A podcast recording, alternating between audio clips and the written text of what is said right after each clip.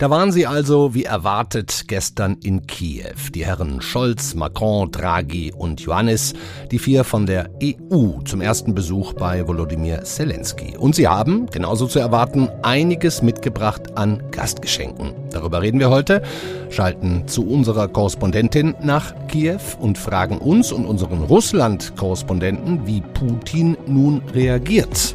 Ja, hat er doch schon, wenn Sie jetzt sagen. Hat doch den Gashahn noch weiter zugedreht und greift weiter kräftig an im Donbass. Ja, richtig, aber den Gashahn angeblich aus anderen Gründen. Glaubhaft? Gucken wir uns heute alles genau an. Herzlich willkommen an diesem Freitag, den 17. Juni, diesem Brückentag beim FAZ-Podcast für Deutschland. Ich bin Andreas Krobock. Schön, dass Sie dabei sind. Ich weiß nicht, was Sie gerade machen, ob Sie heute Brückentag haben und bei herrlichstem Sonnenschein irgendwo draußen unterwegs sind oder ob Sie wie ich heute im Dienstplan Ihrer Firma stehen und die Stellung halten. Jetzt stellen Sie sich vor, Sie wären nicht in Frankfurt, Berlin, Kloppenburg oder Böblingen, sondern in Kiew. Da ist das Wetter übrigens gerade nicht ganz so schön wie hier und dennoch geht auch in der ukrainischen Hauptstadt das Leben wieder einen relativ normalen Gang.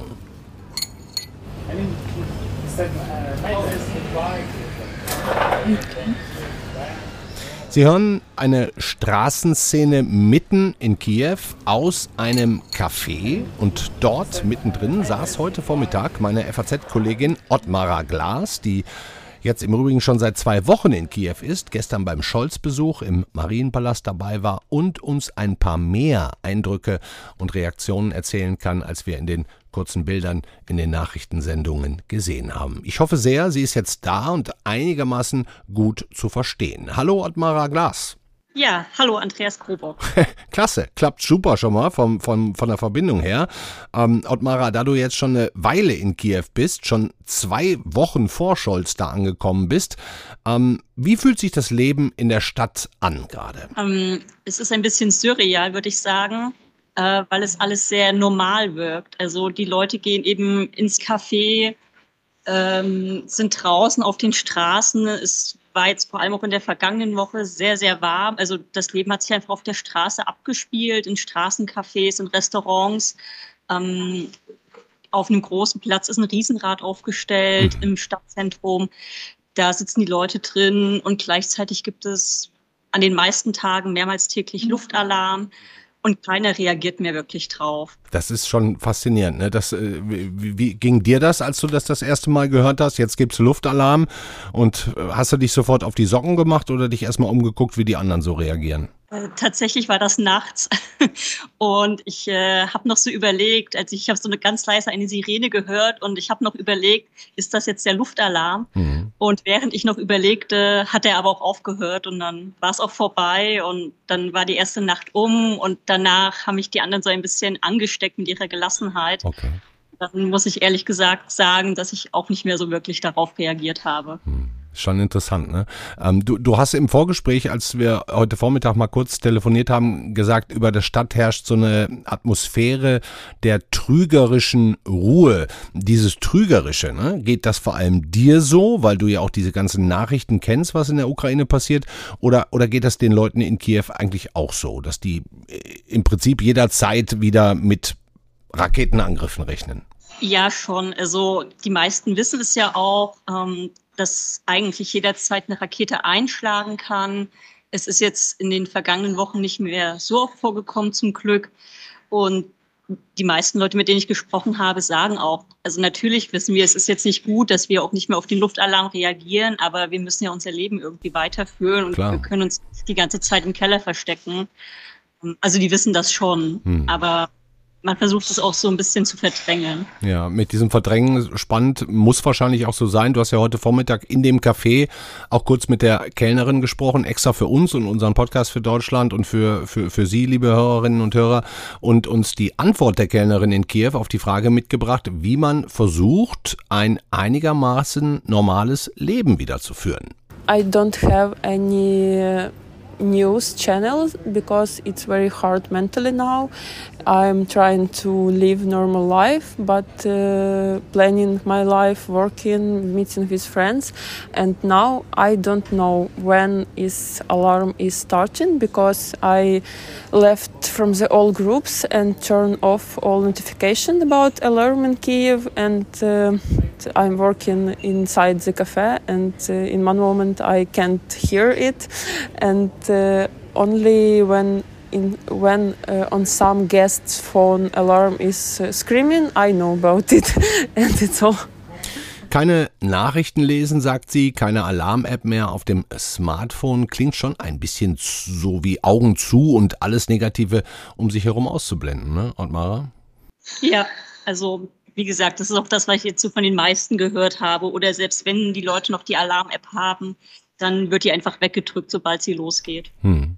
Du bist ja schon ein paar Tage da und in der Stadt unterwegs, als dann gestern klar war, okay, Scholz, Macron, Draghi und Ioannis, der rumänische Staatschef, sind unterwegs nach Kiew. Ähm, wie haben die Menschen dort das mitbekommen und wahrgenommen? Also vor allem über die sozialen Medien und auch Nachrichtenkanäle. Hier läuft ja sehr viel über Telegram.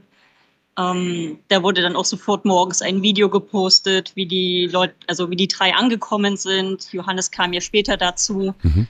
Und an sich wurde es hier sehr positiv aufgenommen. Erstmal, dass sie gekommen sind. Es gab Befürchtungen, dass sie vielleicht irgendwie mit einem neuen Minstabkommen um die Ecke kommen, aber ähm, an sich waren dann die Reaktionen sehr positiv. Hm. Und du hattest dann ja auch eine Akkreditierung im Marienpalast, den Sitz von Zelensky. Und du warst da gestern quasi stundenlang dabei, richtig? Genau. Kannst du uns vielleicht mal den Tag so ein bisschen noch nachbeschreiben, als Scholz, Macron und Draghi dann vormittags mit dem Zug aus Polen, ich habe große Probleme, die Stadt richtig auszusprechen, Rzeszow oder Reschow angekommen sind. Da gab es dann auch direkt Bombenalarm in der Stadt. Ne? Also weißt du, wie die darauf reagiert haben, wo die sich in dieser Zeit befunden haben? Also genau weiß ich es nicht, ehrlich gesagt. Ähm, ich habe aber gehört, dass sie dann auch erstmal in Sicherheit gebracht worden sein sollen. Und als dann der Luftalarm aufgehoben wurde, sind sie eben nach Irpin gefahren. Ja, also das ist dieser Vorort, äh, äh den die Russen komplett zerstört haben, kann man glaube ich so sagen. Ne? Mhm. Ähm, danach sind die zurück nach Kiew gefahren und es kam zunächst mal zu diesen komischen Begrüßungsszenen. Kannst du uns sagen, ob du das gesehen hast und wo du da dich befunden hast?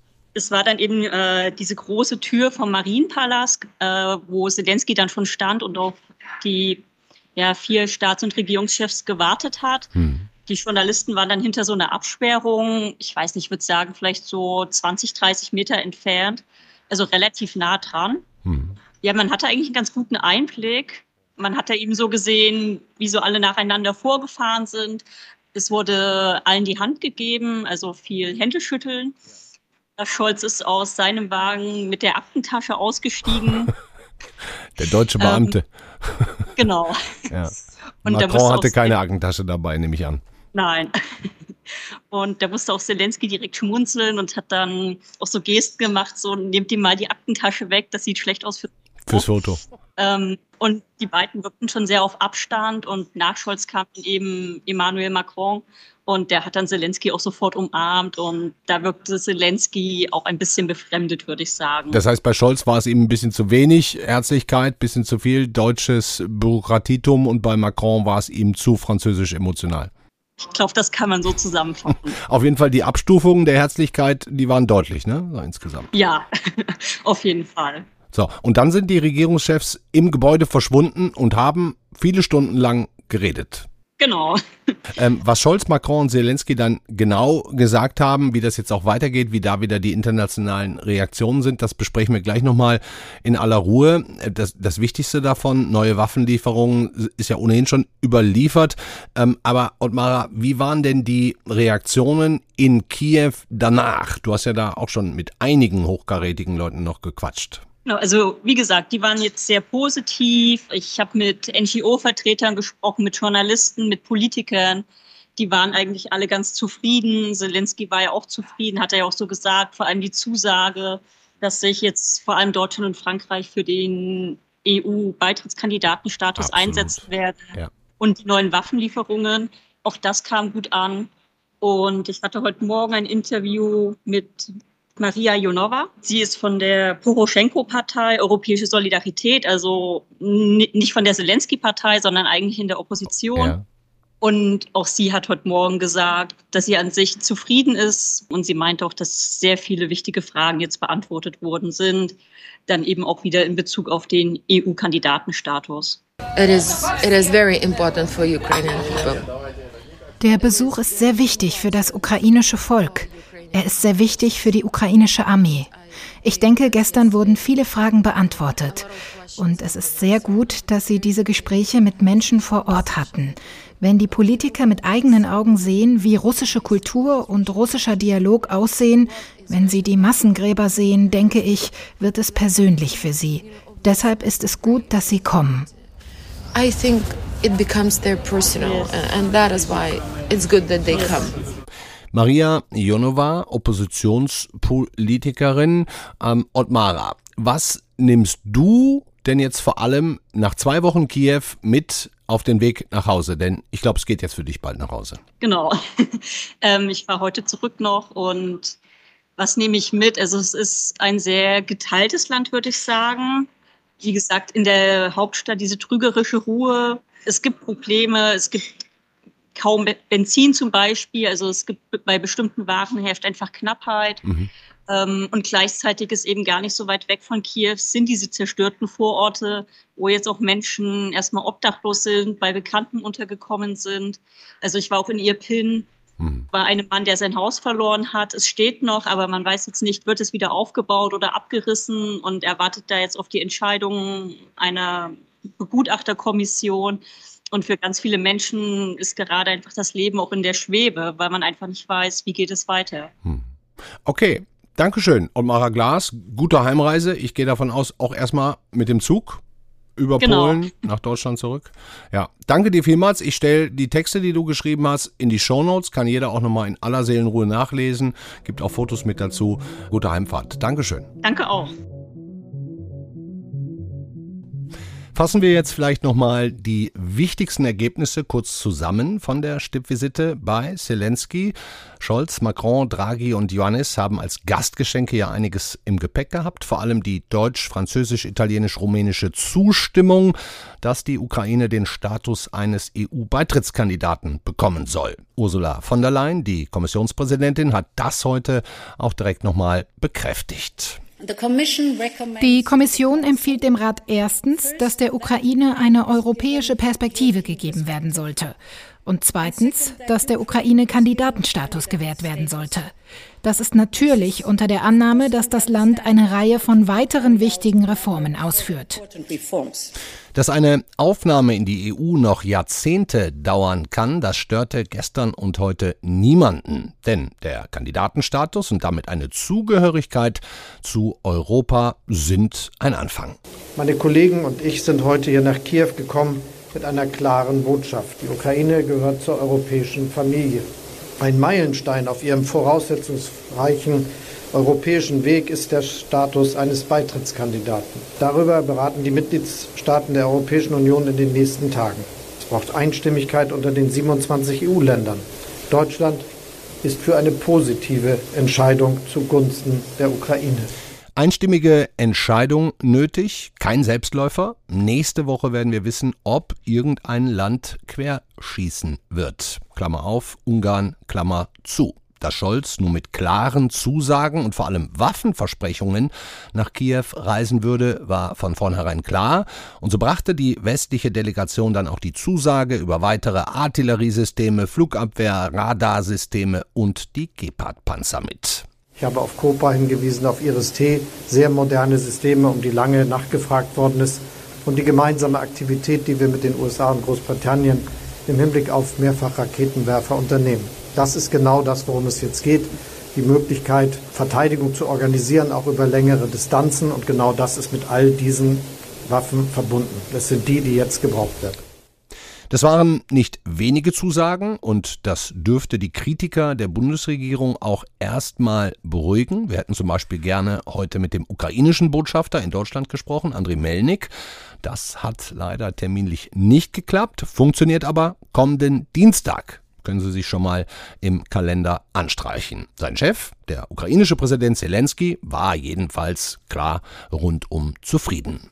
Heute ist ein wirklich historischer Tag. Die Ukraine hat die Unterstützung von vier mächtigen europäischen Staaten gespürt, die unseren Weg in die Europäische Union unterstützen. Italien, Frankreich, Rumänien und Deutschland sind mit uns. Während unseres Treffens wurde ein großer Schritt nach vorne gemacht. Für mich war es wichtig, von den Staats- und Regierungschefs noch etwas Grundlegendes zu hören. Sie sind sich einig, dass das Ende des Krieges und der Frieden so stattfinden müssen, wie die Ukraine es sieht, so wie unser Volk es sieht.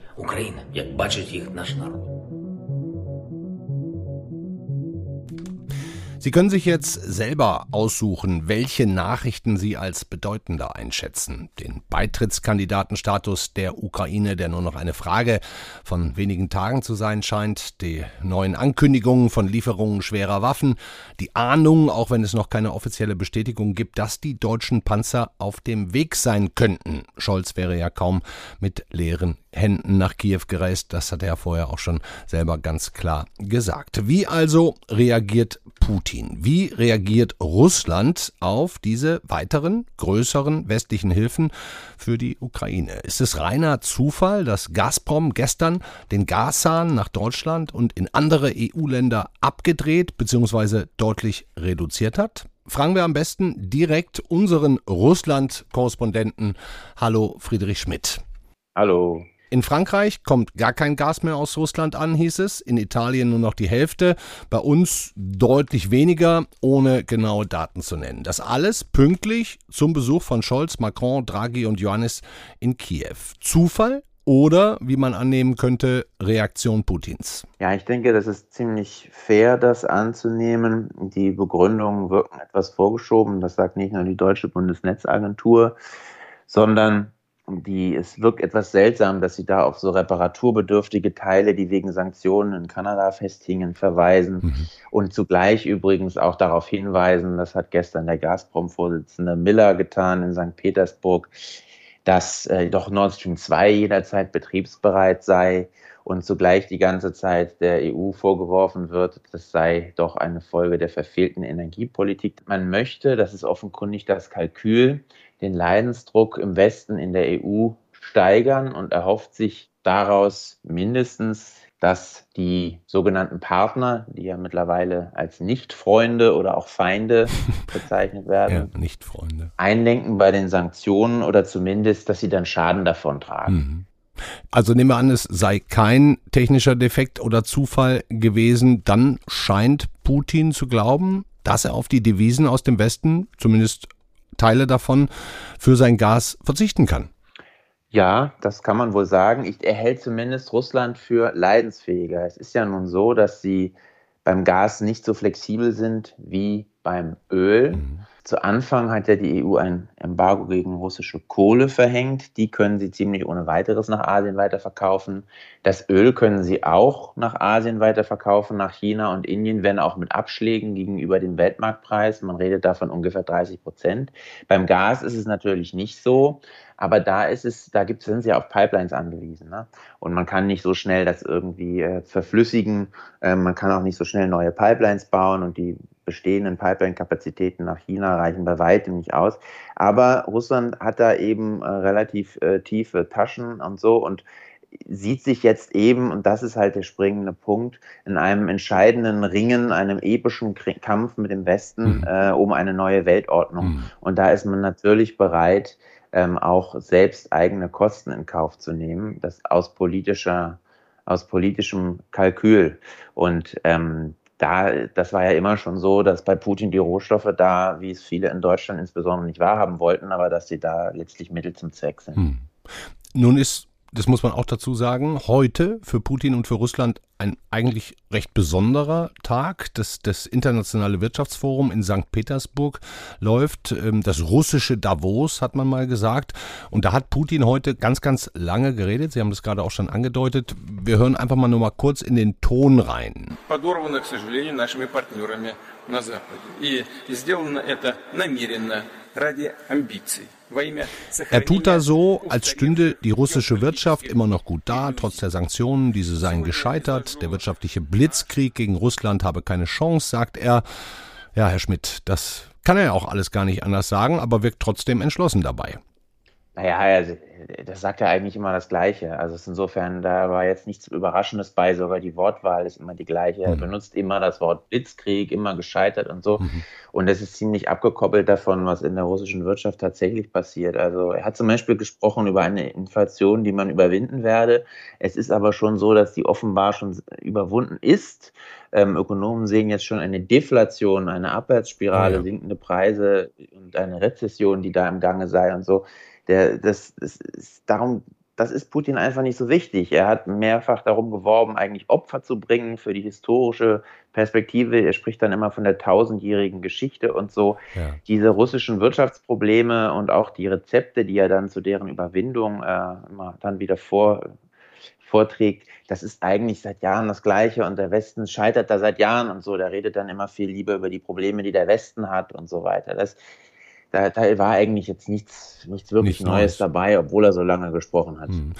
Passend dazu ähm, ein interessanter Kommentar, den Sie vor ein paar Tagen geschrieben haben mit dem Titel Putin steht besser da, als viele im Westen meinen. Ähm, eine Ihrer Thesen, Herr Schmidt, war da, dass Putin, wie viele glauben, eben nicht für Vermittlung und Verhandlung empfänglich ist. Dazu passt ja, was Sie gerade gesagt haben. Also der zieht das jetzt in Ruhe weiter durch und steht besser da, als viele glauben. Ja, natürlich äh, passt das, was ich jetzt sage, zu dem, was ich schon vor einigen Tagen geschrieben habe. Gott sei Dank. Also, nein, aber ähm, tatsächlich sehe ich überhaupt nicht, dass er in irgendeiner Form äh, da bereit wäre, auf seine Ziele äh, in der Ukraine, die ja sehr breit gefasst sind, äh, Entnazifizierung, mhm. äh, was sind ja für den da alles Nazis, die auf einer ukrainischen Staatlichkeit, Eigenständigkeit bestehen und Demilitarisierung, dass er darauf bereit wäre zu verzichten. Er hat es heute wieder gesagt, alle Ziele werden erreicht, der Saal klatschte. Mhm. Man kann vielleicht darüber reden, wenn er dann den ganzen Donbass und dann noch weiteren vielen, vielen, vielen, vielen tausend Toten erobert haben sollte, ähm, dass er dann mal eine Waffenruhe irgendwie verkündet und dann freuen sich alle in der EU und sagt Hurra, eine Waffe, sagen Hurra, eine Waffenruhe. Mhm üben dann Druck auf die, äh, auf die Ukrainer aus, damit die dann eine Waffenruhe machen, die dann bei nächster Gelegenheit wieder gebrochen wird, wenn man irgendwie die Chance sieht, noch mehr zu erobern. Das sind die Szenarien, die sich da ergeben. Mhm. Es ist überhaupt nicht ersichtlich, warum Putin da irgendwie einlenken sollte. Er sieht sich, das ist, glaube ich, das Entscheidende, was die russische Leidensfähigkeit äh, angeht, am längeren Hebel. Er, er denkt eben, er kann seinem Volk sehr, sehr viele Opfer zumuten, mutet er auch jetzt schon. Es gibt ja auch in Russland zigtausende Tote mhm. ähm, und große wirtschaftliche Probleme. Aber eben, weil er da die Kontrolle hat, kann er das machen und er glaubt, dass er eben fester im Sattel sitzt als die Leute in der EU im Westen, mhm. die eben aufgrund von Inflation und so weiter und hungernden Afrikanern und äh, was alles an den schrecklichen Folgen ähm, größerem politischen Druck ausgesetzt sind als er selbst. Mhm. Also schafft er es auch weiterhin, den Menschen in Russland, Stichwort Kommunikation, Informationskrieg, ähm, zu vermitteln, wie böse der, Men der Westen ist, wie böse die NATO, ähm, Russland das große Opfer. Ähm, also das schafft er auch weiter so aufrecht zu erhalten nach weit über 100 Tagen Krieg. Ja, das schafft er offenkundig. Doch, doch. Hm. Das kann man so sagen. Ähm, es ist nicht so, dass ich eine große Begeisterung da einstellen würde für den Krieg, so nach dem Motto, hurra, ähm, wir verteidigen nicht nur die Heimat, sondern erobern auch noch verlorene Gebiete zurück. Das ist ja Putins Steckenpferd, hat er mittlerweile auch so gesagt, mhm. dass es darum geht, zurückzuholen und zu stärken. Das ist ein Zitat nicht von heute, sondern aus der vergangenen Woche. Mhm. Ähm, und da geht es ganz klar um Gebiete. Dieses Ziel ist irgendwie weniger stark, aber es ist jetzt nicht äh, weniger, kommt nicht so doll an im, im, im Volk und so. Aber dass man da jetzt verteidigt und dass man überhaupt keine andere Wahl hat und so, ähm, das, das wird da schon vermittelt. Das kommt über die Leute wie eine, wie eine Naturgewalt. Hm. Das heißt, alles, was Sie sagen, da schließe ich raus, Putin hört überhaupt nicht auf. Der hat auch noch einen relativ langen Atem. Das geht noch Wochen und Monate lang so weiter. Jetzt muss ich Sie äh, doch noch eine Sache mal fragen. Sie haben sich sogar dazu auch schriftlich geäußert, obwohl das mehr aus dem Reich der Spekulationen immer kommt. Wer weiß, wer das streut. Aber ich werde auch immer wieder darauf angesprochen, ähm, Herr Schmidt, einmal zu diesen Spekulationen um eine angebliche Krankheit Putins. Ne? Das kommt ja immer wieder, wer weiß von wo. Mhm. Ähm, was wissen Sie darüber? Ja, gar nichts. äh, Putins Gesundheit ist äh, Staatsgeheimnis. Ich weiß nicht, ob Sie die unbestätigten natürlich Presseberichte gelesen haben, dass sogar seine Fäkalien von Geheimdienstagenten Wahnsinn. zurück nach Russland gebracht werden, ja. um nicht. Ich habe darüber, darüber habe ich jetzt nicht geschrieben, weil es irgendwie doch es ist ein bisschen anrüchig war. Aber äh, es ist was dran. Das machen ja auch zum Beispiel bei Kim Jong Un gibt es entsprechende Berichte und das ergibt ja auch doch Sinn, äh, muss man ja auch sagen. Die Spekulationen halten sich dann auch oft an irgendwelchen Fotos fest, wo er wirklich dann nicht so gut aussieht. An anderen Tagen sieht er, wieder aber, sieht er aber wiederum auch ganz, ganz fit aus. Und es wirkt auf jeden Fall auch so, als wäre da ein Mann beseelt von seiner Mission mhm. zurückzuholen und zu stärken, wie er das nennt. Ich denke, das ist vielfach Wunschdenken von Leuten, ja im Westen, die einfach hoffen, dass es aus irgendwelchen Gründen schnell zu Ende geht. Aber man kann sich daran äh, festhalten, aber es ist nicht besonders seriös. Hm. Und heute hat er auch einen guten Eindruck gemacht, ne? Lange geredet, keine Anzeichen. einen guten Eindruck, also hm. physisch fit. Ja. Physisch fit würde ich sagen. Ähm, ob man jetzt sagen kann, irgendwie, dass da geistig alles so fit ist, naja, aber es ist in sich irgendwie ja. schlüssig, ne? Ja. Es, ist, es ist in sich schlüssig. Er, er will da ähm, erobern, er will Krieg führen und er glaubt, er hat ein besseres Blatt als die Länder im Westen und sowieso die Ukraine, die er gar nicht ernst nimmt. Mhm. Ähm, das, das wirkt schon so. Ja, gut, dass wir auch über dieses Thema einmal gesprochen haben. Danke Ihnen sehr. Allerbeste Grüße, Friedrich Schmidt. Herzlichen Dank. Danke gerne.